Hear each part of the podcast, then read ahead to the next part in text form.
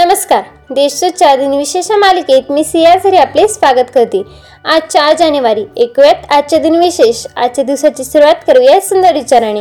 ज्याला काय लिहावं यापेक्षा काय लिहून हे कळालं तोच खरा लेखक. आता एक नजर टाकूया त्याच्या महत्त्वाच्या घटनांवर. एकोणीसशे अठ्ठेचाळीस साली म्यानमारला स्वातंत्र्य मिळाले. न्यूयॉर्कमध्ये एकोणीसशे बासष्ट साली स्वयंचलित मेट्रो रेल्वेची सुरुवात झाली.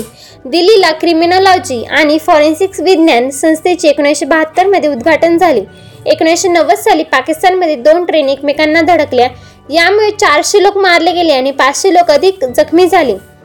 Stock exchange board of India यांच्या आदेशाने दोन हजार दहामध्ये शेअर मार्केटची उघडण्याची वेळ एका तासाने कमी करून सकाळी नऊ वाजता करण्यात आली.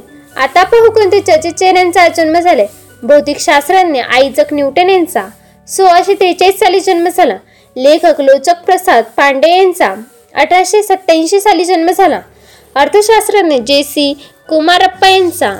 एकोणा अठराशे ब्याण्णव साली जन्म झाला. अभिनेत्री प्रदीप कुमार यांचा एकोणीसशे पंचवीसमध्ये जन्म झाला. अभिनेत्री निरुपा रॉय यांचा एकोणीसशे एकतीस साली जन्म झाला. अभिनेते आदित्य पंचोली यांचा एकोणीसशे पासष्टमध्ये जन्म झाला. आता स्मृतिदिनानिमित्त आठवण करूया थोर विभूतींची.